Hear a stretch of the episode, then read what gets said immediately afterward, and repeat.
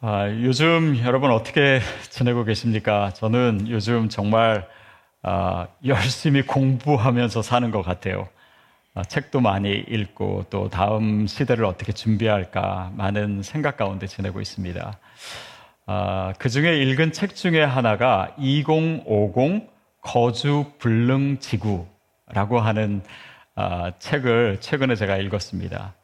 어, 이 책은 최근에 있는 이렇게 많은 연구들 또 특별히 기후 변화에 대한 그런 어, 이 많은 상황들 또 통계들을 어, 자료로 제시하면서 지어진 어, 책인데요. 어, 기후 변화, 특별히 지구 온난화에 대한 이야기를 주로 하고 있습니다. 그리고 어, 그것을 통해서 미래가 어떻게 될 것인가 그 시나리오를 어, 말하자면 설명한 그런 책인데요. 거기에 보면 지구의 온도가 이렇게 1도씩, 2도씩 이렇게 높아지면서 어, 떤 상황이 벌어질 것인가 그것에 대한 이야기를 어, 많이 하고 있습니다. 아, 지금 표로 어, 화면에 나오고 있을 텐데요. 어, 21세기 들어와서도 어, 지구의 온도가 계속 높아지고 있습니다. 꾸준히 높아지고 있는데 이 1도가 높아지는 상황이 이미 우리가 지금 그렇게 된 상황인데 어떤 일이 있냐면 어, 산불과 폭염과 허리케인 이런 것이 이미 우리 일상이 된 물론 그 전부터도 있었지만 지구 온난화로 인한 어, 결과가 지금 벌써부터 많이 나타나고 있습니다. 또 기온이 2도 증가할 경우에는 어떤 일이 있냐면 빙산이 붕괴되기 시작한대요. 그리고 4억 명 이상의 사람들이 물 부족 현상을 겪고 또 적도 지방의 도시들은 사람이 살 수 없는 곳이 어, 되어가고 또 북위 지역조차도 여름에 폭염으로 인해서 수천 명의 사람들이 죽을 수 있는 그런 상황으로 어, 바뀌게 됩니다. 또 기온이 3도 증가하면요. 어, 남유럽은 영구적인 가뭄 어, 상황에 들어갑니다. 중앙아시아는 지금부터 어, 지금보다도 더 19개월이나 긴 그런 이 건기가 지속되고요. 카리브해 지역은 21개월이 더 늘어난다고 합니다. 또 아프리카에서는 건기가 무려 60개월이나 지속되고 5년 동안 더 증가하게 되고 이로 인해서 뭐 벌어지는 산불이나 폭염이나 사람이 죽고 이런 일들은 굉장히 어, 기하급수적으로 더 많아지게 되는 것이죠. 4도가 증가하면요. 라틴 아메리카에서만 댕기열이 발발할 사례가 800만 건 이상이 증가하고 전 세계 식량 위기가 오고 폭염은 말할 것도 없고 이 하천의 범람으로 인해서 피해는 방글라데시에서 30배, 인도에서는 20배, 영국에서는 60배 증가하게 될 것이라고 해요. 그리고 전 세계 피해 규모를 따지면은 600조 달러가 아, 넘을 수도 있다라고 합니다. 또 이로 인해서 전쟁과 분쟁의 가능성도 굉장히 높아지게 되는 것이죠. 그것이 더 심해질 경우에 8도 아, 지구 평균 온도가 증가하게 되면요. 적도 및 열대 지방에 사는 사람들은 대부분 죽게 되고 해수면도 수십 미터 치솟게 되고 화염 폭풍이 예상되고요. 뭐 이런 아, 끔찍한 재앙에 대해서 이 책에서 많이 얘기하고 있습니다.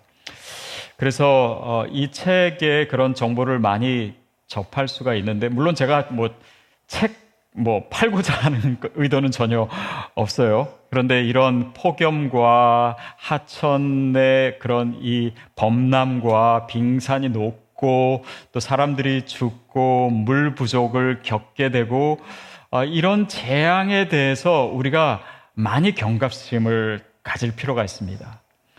어, 떤 분들은 이렇게 물이 부족하다고 하면 아, 이제 물과 관련된 생수와 관련된 주식을 사야 되겠다.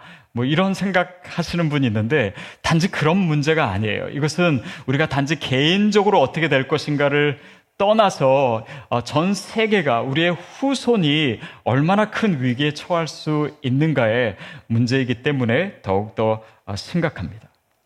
그래서 많은 분들이 얘기해요. 이 코비드 19은요, 단지 재앙의 시작에 불과하다라는 거예요. 특별히 지구 온난화를 통해서 인류가 겪, 겪게 될 재앙을 생각하면요, 지금의 상황은 우리에게는 물론 어렵지만 가장 최상의 상황이다라고 봐도 된다라고 하는 이야기를 할 만큼 우리 앞에 있는 위기는 너무나 너무나 심각합니다. 제가 또 어떤 아티클을 읽다가 아, 이렇게 기후 변화로 생기는 그런 재앙과 위기의 원인이 있는데 세 가지 주범이 있다라는 거예요. 그 첫 번째는 어, 경제적인 것인데 그것은 뭐냐면 어, 시장 자본주의라고 하는 것이다. 왜냐하면 어, 우리가 지금 이제 살고 있는 이 문화 자체가 시장 자본주의인데 이 과소비와 과생산을 계속해서 부추기고 있고 그것을 지향하지 않으면은 이 자본주의 자체가 지탱될 수 없기 때문에 어, 이 경제적인 시스템 자체가 사실은 중요한 원인이 된다라고 하는 것이에요. 또 두 번째는 정치적인 것인데 어, 우리가 민주주의 뭐, 체제 안에 살고 있지 않습니까? 그런데 민주주의라고 하는 것은 정부가 개인의 이익을 옹호해 주지 않으면 우선시 해 주지 않으면 사람들이 선거를 통해서 정부를 바꿔버리는 시스템이라는 거예요.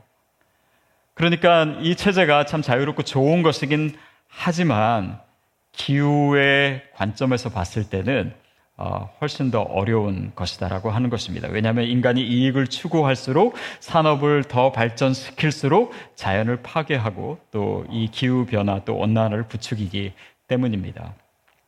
세 번째는 국제 관계에 대한 것입니다. 그러니까 나라마다 국가마다 다 자국 우선주의로 가다 보니까 이 특별히 이 기후에 기후에 관련된 이 국제 협약을 지키기가 더 어려운 상황이다라고 하는 것이에요. 어쨌든 이 세 가지를 봤을 때요.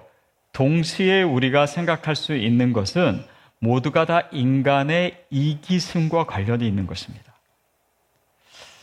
이 이기심이라고 하는 것은 여러 가지 상황으로 또 우리가 그냥 아뭐 그것이 굳이 나쁜 것인가 경제가 발전하고 또 국가가 자기 어, 나라를 위하고 그러나 어, 인간의 아, 인간 안에 있는 궁극적인 이 죄성의 모양이 바로 이기주의이기 때문에 그것이 이 죄의 속성과 연관되어 있습니다.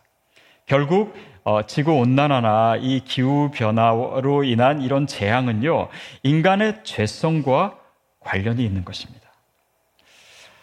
우리는 이 성경을 통해서 하나님께서 이 죄의 문제를 어떻게 다루시는지를 알고 있습니다. 그리고 결국 그 죄의 문제를 해결하시기 위해서 아들 예수 그리스도를 우리에게 주셨잖아요. 그런데 거기에는 단지 아, 우리가 구원받고 천국 가는 것보다도 훨씬 더 깊은 의미가 담겨져 있습니다. 아, 우리 성경 말씀을 한 군데 찾아볼게요. 골로새서 1장 20절 말씀입니다. 함께 읽겠습니다. 시작. 그 아들의 십자가의 피로 평화를 이루어 만물, 곧 땅에 있는 것이든 하늘에 있는 것이든 모든 것이 아들로 인해 자기와 화목하게 되기를 기뻐하셨기 때문입니다. 보십시오. 죄의 결과가 하나님과의 관계에 있어서의 문제를 일으켰습니다. 그것뿐만 아니라 사람과 사람과의 관계를 파괴하는 것이 죄예요. 그런데 그것이 전부가 아닙니다. 하나님과 또한 우리와 자연과의 관계를 파괴하는 것이 죄의 문제예요. 그래서 하나님께서 아들 예수 그리스도를 주시는 것은 땅에 있는 모든 피조물과의 관계를 회복시키시는 것이다 라고 하는 것을 이 구절이 얘기하고 있습니다. 다시 말해서 자연과 다른 피조물과의 화해는 단지 환경 문제가 아닙니다. 이것은 영적인 차원이에요. 영적인 차원이기 때문에 하나님께서 인간인 우리에게 이 문제에 대한 책임을 주셨다라고 하는 것을 우리가 인식해야 됩니다. 여러분, 교회는 많은 믿지 않는 사람들이 생각하듯이 그냥 천국이나 그런 하늘, 하늘나라에 대한 이야기만 하는 곳이 교회가 아닙니다.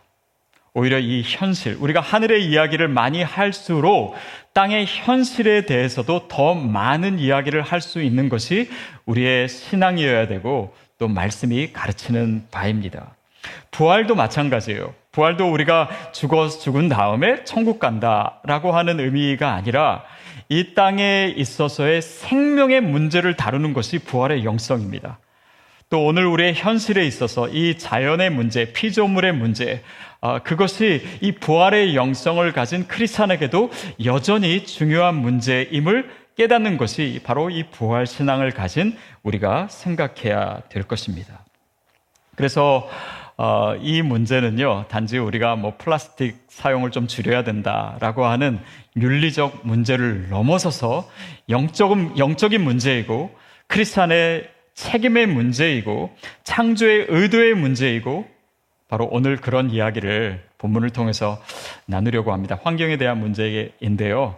그래서 저도 옷도 오늘 연두색 옷을 입은 이유가 아, 바로 이 메시지와 조금이라도 부합되기 아, 위함인데요. 오늘 본문 말씀 우리 다시 한번 같이 읽도록 하겠습니다. 26절 말씀입니다. 시작. 하나님이 이르시되 우리의 형상을 따라 우리의 모양대로 우리가 사람을 만들고 그들로 바다의 물고기와 하늘의 새와 가축과 온 땅과 땅에 기는 모든 것을 다스리게 하자 하시고 사실 우리가 일에 대해서 얘기할 때 오늘 본문을 읽었는데요. 어, 오늘은 환경의 어, 관점에서 어, 본문을 해석하려고 합니다. 여기서 다스리게 하다라고 했을 때 쓰여진 히브리 단어가 라다입니다. 그런데 이 단어는 이 고대 이집트나 이 바벨론 내 궁중에서 쓰여진 언어를 어근으로 하고 있습니다. 그 의미인 즉 돌보다 살게 하다라고 하는 뜻입니다. 이 단어는요, 어, 같은 의미를 가진 마샬이라고 하는 단어와는 좀 다른데 마샬이라고 하는 단어는 좀 강제성을 띤 단어입니다. 그런데 라다라고 하는 것은 아, 사실은 굉장히 생명과 연관된 단어예요. 타자를 섬기고 그 생명을 아, 복두어 줌으로써 상통하는 관계를 만든다라고 하는 의미입니다. 즉, 인간을 만드시고 인간을 하나님의 형상으로 만드신 것이 이 생명을 살리게 하는 역할과 아주 긴밀하게 연관되어 있다라고 하는 것이에요. 또 이 비슷한 단어가 의미의 단어가 창세기 2장 15절에도 있는데요. 우리 같이 아, 읽겠습니다. 여호와 하나님이 그 사람을 이끌어 에덴 동산에 두어 그것을 경작하며 지키게 하시고 여기서 경작하다라고 하는 뜻의 히브리어는 아바드라고 하는 것인데요. 이것은 섬기다라고 하는 뜻입니다. 그러니까 땅을 다스리다, 뭐 정복하다라고 하는 의미에 섬기다라고 하는 뜻이 포함되어 있는 것입니다. 그것은 자신의 노동으로 타자를 이롭게 하는 행위를 얘기합니다. 여러분, 자연과의 관계에 있어서 어, 인간을 다시 한번 생각해 볼 필요가 있습니다. 인간이 과연 이 우주에 있어서 어떤 존재인가? 그리고 자연에 있어서 어떤 역할을 맡은 존재인가. 아, 뭐, 얼마 전에도 제가 우주에 대한 이야기를 몇 번 드린 것 같은데요. 그 우주가 얼마나 큰지 인간은 상상조차 할 수가 없습니다. 그리고 얼마나 작은 존재인가요? 그리고 우주에 대해서요, 인간이 사실 뭐 많은 연구를 하는 것 같지만 아는 것이 사실은 거의 없습니다. 아, 우주를 구성하는 물질이 아, 그 중에요, 인간이 안다라고 생각하는 물질은요, 4%밖에 되지 않습니다. 나머지 96%는요, 뭐, 블랙 물질이라고 하든지, 아니면 블랙 뭐, 에너지라고 하는데, 암흑 물질이라고 하는데, 인간이 도저히 아, 알수 있는 방법을 아직도 발견해내지 못했습니다. 근데 우주는 워낙 크고 또 멀리 있다고 할지라도, 그러면 지구상의 생명체에 대해서는 인간이 좀 아는가? 뭐 여태까지 많은 연구가 있었으니까 좀 안다라고 생각할 수 있는데요. 지구상에는요. 800만 종의 생명체가 있습니다. 그것도 인간이 알 수 있는 뭐 관찰할 수 있는 존재가 그 정도고요.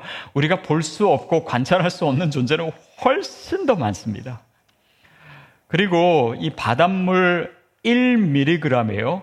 2만 5천억 개의 어, 이 바이러스가 존재할 수 있다라고 해요. 그러니까 1mm가 그런데 뭐 태평양이나 대서양이나 그 바다에 있는 뭐 바이러스를 우리가 보이지 않는 것을 알 수 있다? 아니요, 인간으로서는 그것이 너무나 요원한 것입니다. 그러니까 자연에 대해서 사실 거의 아는 것이 없는 존재인 인간이 자연을 다스릴 수 있다고요. 자연을 통제할 수 있다고요. 아니요, 우리는 그런 위치에 있는 존재가 아닙니다. 하나님께서 우리를 천사보다 조금 못한 존재로 만드시고 또 피조물을 다스리라고 하는 것은 그냥 우리가 통제하고 마음대로 할 수 있다라고 하는 의미에서가 아니라 그것을 어떻게 도와주고 또 보존할 수 있을 것인가 그 역할을 우리에게 주셨고 우리가 자연에 대해서 더 그럴수록 겸손한 태도를 가져야 된다라고 하는 아, 의미입니다. 어, 우리가 코로나 바이러스로 인한 상황 가운데 있으니까 바이러스 얘기를 좀 해볼까요? 근데 이 바이러스는 사실은 어, 뭐 우리 일상에도 존재하지만 대부분은 인간이 활동하는 그런 반경에서 멀리 존재하고 있습니다. 대부분의 바이러스라 그래요. 근데 인구가 증가하고 자연을 파괴하기 시작하고 또 동물들을 어, 키우기 시작하고 뭐 이러면서 이제 인간 이 살고 있는 영역에 이제 동물의 서식지에 있던 바이러스가 침투하게 된 것이 이 코로나 코비드 사건의 이제 발단이 됐잖아요. 근데 여기서 중요한 개념 중에 하나가 이 spillover라고 하는 개념입니다. 다시 말하면 어, 바이러스가 원래 동물의 서식지에 있을 때는 문제가 없는데 그것이 인간이 사는 곳으로 넘어왔다라고 하는 의미예요. 즉 어, 뭐 우유 컵이 있습니다. 근데 그 우유가 그 컵 안에 있을 때는 별 문제가 없어요. 근데 누군가가 그 우유컵 안에 돌을 던져서 그 안에 있는 우유가 밖으로 흘러 넘치게 된 것이 바로 스피로버입니다. 아, 누가 돌을 던졌을까요? 인간입니다. 여러분, 하나님께서 인간에게 자연을 다스리고 정복하라라고 하는 의미는요, 자연에 돌을 던지라고 하는 의미가 아닙니다. 그것을 보호라라고 하는 의미예요. 근데 우리가 그 역할을 제대로 이해하지 못했기 때문에 어떤 인간의 잘못된 액션이 있었고 그 액션에 대해서 자연이 지금 리액트하는 리액션이 나타나는 현상이 우리에게 주어진 이런 재앙의 모습이다라고 하는 것이에요. 그 뒤에 구절 27절, 28절 말씀을 우리 다시 한번 어, 읽도록 하겠습니다. 시작. 하나님이 자기 형상, 곧 하나님의 형상대로 사람을 창조하시되 남자와 여자를 창조하시고 하나님이 그들에게 복을 주시며 하나님이 그들에게 이르시되 생육하고 번성하여 땅에 충만하라 땅을 정복하라 바다의 물고기와 하늘의 새와 땅에 움직이는 모든 생물을 다스리라 하시니라. 어, 이 역할을 주시는 데 있어서 이 구절에서 얘기하고 있는 것은 하나님께서 인간을 하나님의 형상으로 만드셨다라는 거예요. 아, 저는 보통 이제 설교 시간에 여러분께 신학 얘기를 되도록이면 안 하려고 하는데 이 구절에 있어서는 좀 그게 중요한 것 같아서 뭐 간단한 좀 설명을 드리려고 합니다. 아, 하나님의 형상을 우리가 가졌다라고 하는 것이 과연 무슨 의미일까? 많은 신학자들이 아, 오랜 동안 연구를 해왔습니다. 근데 그거를 크게 세 가지로 그 의미를 얘기할 수 있는데 하나는 어, 구조적 관점이고 또 하나는 관계론적 관점이고요. 하나는 역동적인 관점에서의 하나님 형상의 의미입니다.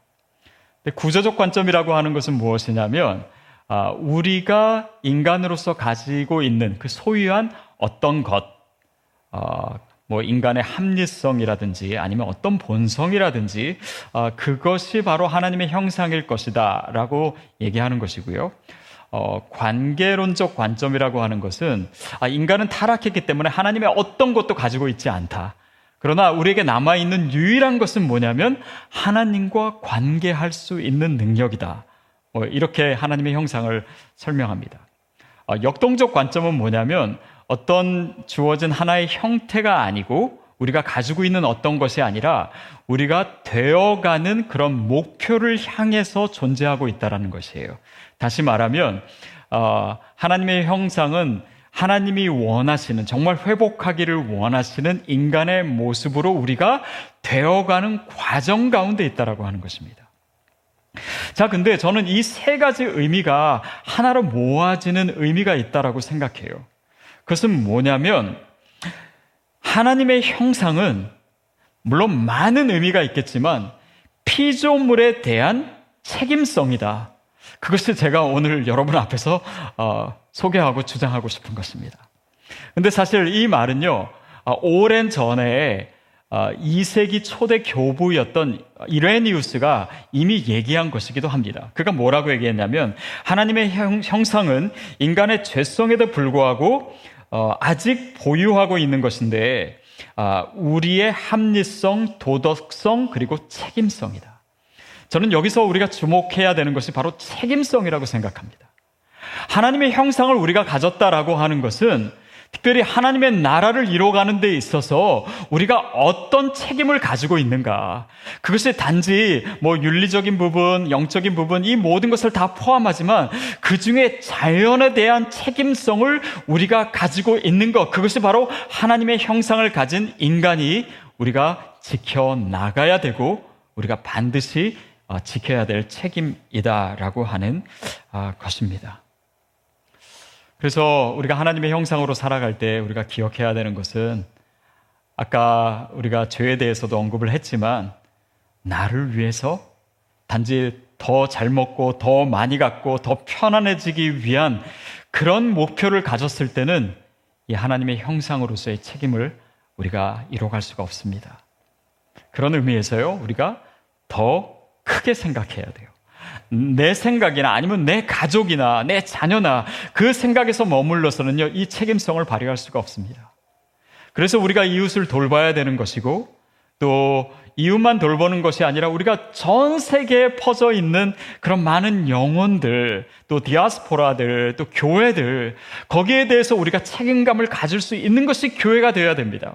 내 교회, 우리 교회만 생각해서는 안 되는 거예요. 그것이 하나님 나라의 관점에서 보는 것이죠. 그러니까 이것은 지역과 공간을 초월하는 책임감입니다. 또 그것을 넘어서 시간적인 책임감도 가져야 돼요. 그것은 우리가 살아가고 있는 이 시기뿐만 아니라 우리의 자녀 세대, 우리의 후손의 세대까지 생각해서 우리가 책임감을 가져야 이 하나님 나라를 위해서 하나님의 형상을 가진 인간으로 살 수 있다라고 하는 것입니다. 아까 제가 설교 초두에 소개했던 그 2050 거주불능 지구 그 책에 어, 여러 추천사들이 있는데요. 그 추천사 중에 이런 글이 있습니다. 손주들이 우리를 욕하는 꼴을 보고 싶지 않다면 꼭 이 책을 읽어라. 왜냐하면 우리가 책임을 다하지 못하면 그거로 인해서 피해를 입을 사람들은 우리의 자녀와 우리 손주와 우리 자손들이기 때문이에요. 크리스찬들은요, 세대 이기주의에 빠지면 안 됩니다. 제가 몇 년 전에 본 영화 중에 아, 국제시장이라고 하는 영화 여러분도 아마 보셨을 거예요. 근데 그 영화의 끝에 그 주인공이 그런 얘기 합니다. 아, 이런 어려움이나 이런 세상의 힘든 풍조를 우리의 자녀들이 아니라 우리 세대가 겪어서 다행이다라고. 저는 거기에 굉장히 우리에게 주는 귀한 도전이 있는 아, 말이 아닌가 싶어요. 아, 왜냐하면 어떤 사람들은 이렇게 생각한다면, 아, 우리 세대가 아니고 우리 어, 윗세대가 고생을 해서 참 다행이다. 뭐 이런 생각 갖는다면 그것은 세계 세대의 이기주의겠지요. 아니 이 세대를 우리가 편안하게 지내고 다음 세대가 고생하면 된다. 이런 생각을 우리가 가지면 안 되잖아요. 여러분 저는 이 팬데믹 시대를 겪으면서도 어쩌면 우리 자녀들에게 너무나 미안한 마음이 듭니다. 우리 후손들에게는 이 시대에 우리가 잘못했기 때문에 이런 어, 재앙이 나타난 거에 대해서 우리가 책임감을 갖는다면 그만큼 아이들에게 더 미안한 마음을 가져야 되는 것 같아요. 다시 말하면 크리스천은 단지 우리의 생각과 우리의 시대와 우리의 공간과 거기에만 생각이 멈춰서는 안 되고 그것보다 더 크게 생각해야 되고 더 크게 책임감을 가져야 되는 존재예요. 그 문제를 위해서 우리가 크리스찬으로서 이 환경에 대해서 다른 피조물에 대해서 어떤 책임감을 가져야 되는가에 대해서 오늘 본문이 얘기하고 있는 것입니다. 아, 여러분, 아, 그 파타고니아라고 하는 회사를 혹시 아십니까? 근데 이 회사가 그냥 그 이렇게 뭐 아웃도어 의류나 제품을 만드는 회사인데요. 2011년에 어, 뉴욕 타임즈에 전명 광고를 띄웠는데 바로 이렇게 띄웠습니다. 거기에 뭐라고 쓰여 있냐면 Don't buy this jacket. 아니 옷을 파는 회사가 아, 옷을 사지 말라라고 하는 광고를 했어요. 근데 얼핏 들으면은 아, 이 회사가 이렇게 좀 역설적인 표현을 사용해가지고, 어, 오히려 더 물건을 많이 팔기 위해서 이런 고도의 상수를 쓰는 것이 아닌가, 이렇게 생각할 수도 있는데요. 사실은 그렇지 않습니다. 어, 이런 광고를 한 데는요, 몇 가지 이유들이 있어요. 근데 이 회사에서 얘기한 것은 이런 것입니다. 어, 이 자켓 하나를 만드는데 물이 135리터가 들어간대요. 그러니까 환경적으로는 많은 대가를 감수하고 어, 이런 제품이 나오는 것입니다. 또 이것이 원산지에서 창고까지 오게 되는데요.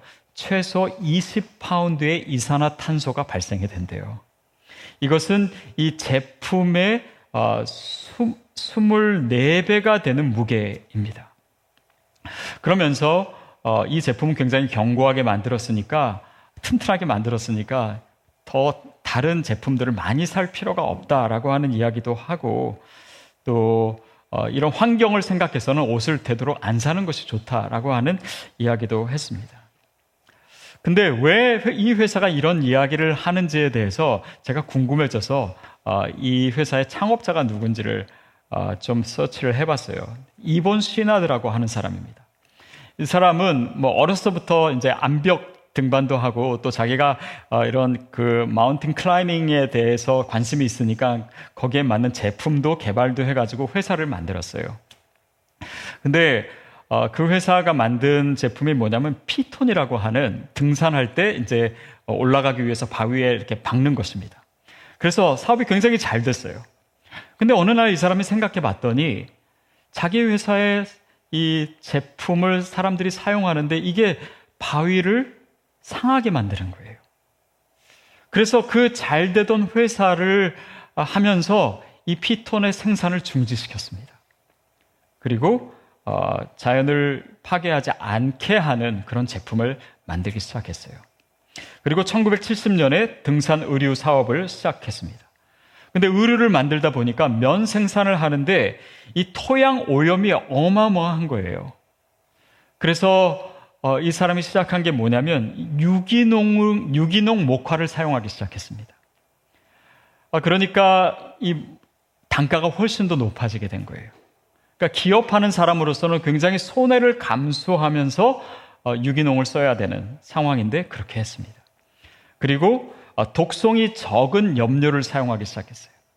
그러니까 그런 이 독성이 많은 염료를 사용하면은 어, 이 물이 이 수질이 많이 오염되기 때문에 또 그것도 하고 거기에 따른 비용이 있고 또 친환경 섬유를 계속해서 개발하고 그리고 어, 특별히 이 회사는요 모든 결정을 하는 데 있어서 자연을 최우선으로 그 결정의 기준으로 사용한 거예요.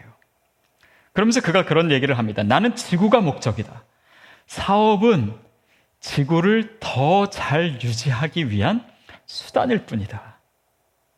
그리고 이 회사, 파타고니아라고 하는 회사가요, 1년 매출의 수익이 아니라 1년 매출액의 1%를 자연 환경을 위해서 기부합니다. 그러니까 그거를 2011년이니까 이 창업 때부터 하면은 40년이 넘도록 해온 거예요. 그러니까 그 진정성이 있고 지금은 50년이 됐겠죠. 그러니까 오랜 동안 한결같이 이 원칙을 지키면서 운영해온 회사가 이런 광고를 하니까 사람들이 그것을 진정성 있게 받을 수밖에 없었던 것이죠.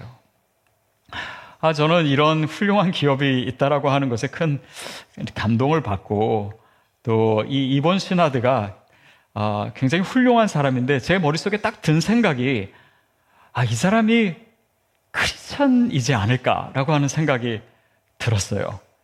그래서 이제 서치를 하는데 잘 안 나오더라고요. 그러면서 이제 제가 계속 자료를 찾으면서 이 사람 반드시 크리스천이어야 된다. 왜냐하면 이번 설교에 제가 이 사람 얘기를 하기 위해서는 반드시 크리스천이어야 되고 그런 간절한 마음으로 서치를 했는데요. 제가 발견했습니다. 이 사람이 크리스찬이 아니에요. 부디스트예요. 제가 좀 실망했습니다. 근데 이게 바로 오늘 우리에게 주신 도전이 아닌가 싶어요. 여러분, 이런 일은요, 우리 크리스찬이 해야 되는 것입니다. 왜냐하면 우리가 믿고 있는 것이 뭡니까? 하나님의 창조예요. 이 모든 자연이 하나님의 손길로 지어진 것이고 하나님께도 소중한 피조물입니다. 우리가 그것을 믿고 있는 자들이에요. 그리고 우리가 누굽니까? 하나님의 형상이에요. 바로 이 피조물에 대해서 책임을 가지고 있는 그것을 도와주고 그것을 생명 그것의 생명력을 불어넣고 지키고 보호해야 될 책임감을 가진 인간이 바로 우리라고 하는 그것이 바로 크리스찬이라고 하는 것을 우리가 알고 있는 자들입니다. 그 책임이 저와 여러분에게 있어요. 그래서 저는 이런 크리스찬 기업들이 많이 나오게 되기를 바랍니다. 단지 기업뿐만 아니라 우리의 삶에, 우리의 일상에 바로 이 하나님의 말씀이 우리에게 주어진 이 책임감이 우리의 이 신학이 묻어 나오는 그런 삶을 사는 것, 그것이 곧 크리스찬의 삶이고 그것이 하나님의 형상의 모습이라고 믿습니다. 여러분, 오늘 우리에게 주어진 이 도전을 심각하게 받으셔야 됩니다. 그리고 고민하셔야 돼요. 내가 어떻게, 뭐가 달라질 수 있을까? 내가 이번 한 주 동안도 무엇을 실천할 수 있을까? 하나님의 형상으로서 이 책임을 가진 자로서 어떻게 달라질 수 있을까? 그동안 내 생각만 하고 그런 환경에 대해서 무관심했던 그 모습도 회개하고 이제는 크리스찬으로서 교회로서 이 부분에 있어서 어떻게 책임감 있게 살아갈 것인가? 그것이 우리에게 아주 무거운 도전이 되기를 바랍니다. 그래서 그것이 우리의 일상의 모습이 돼야 되고 그것이 우리의 현실의 문제가 돼야 되고 이것이 가장 현실을 살아가는 우리들에게 영적인 책임이라고 하는 사실도 저와 여러분이 기억했으면 좋겠습니다.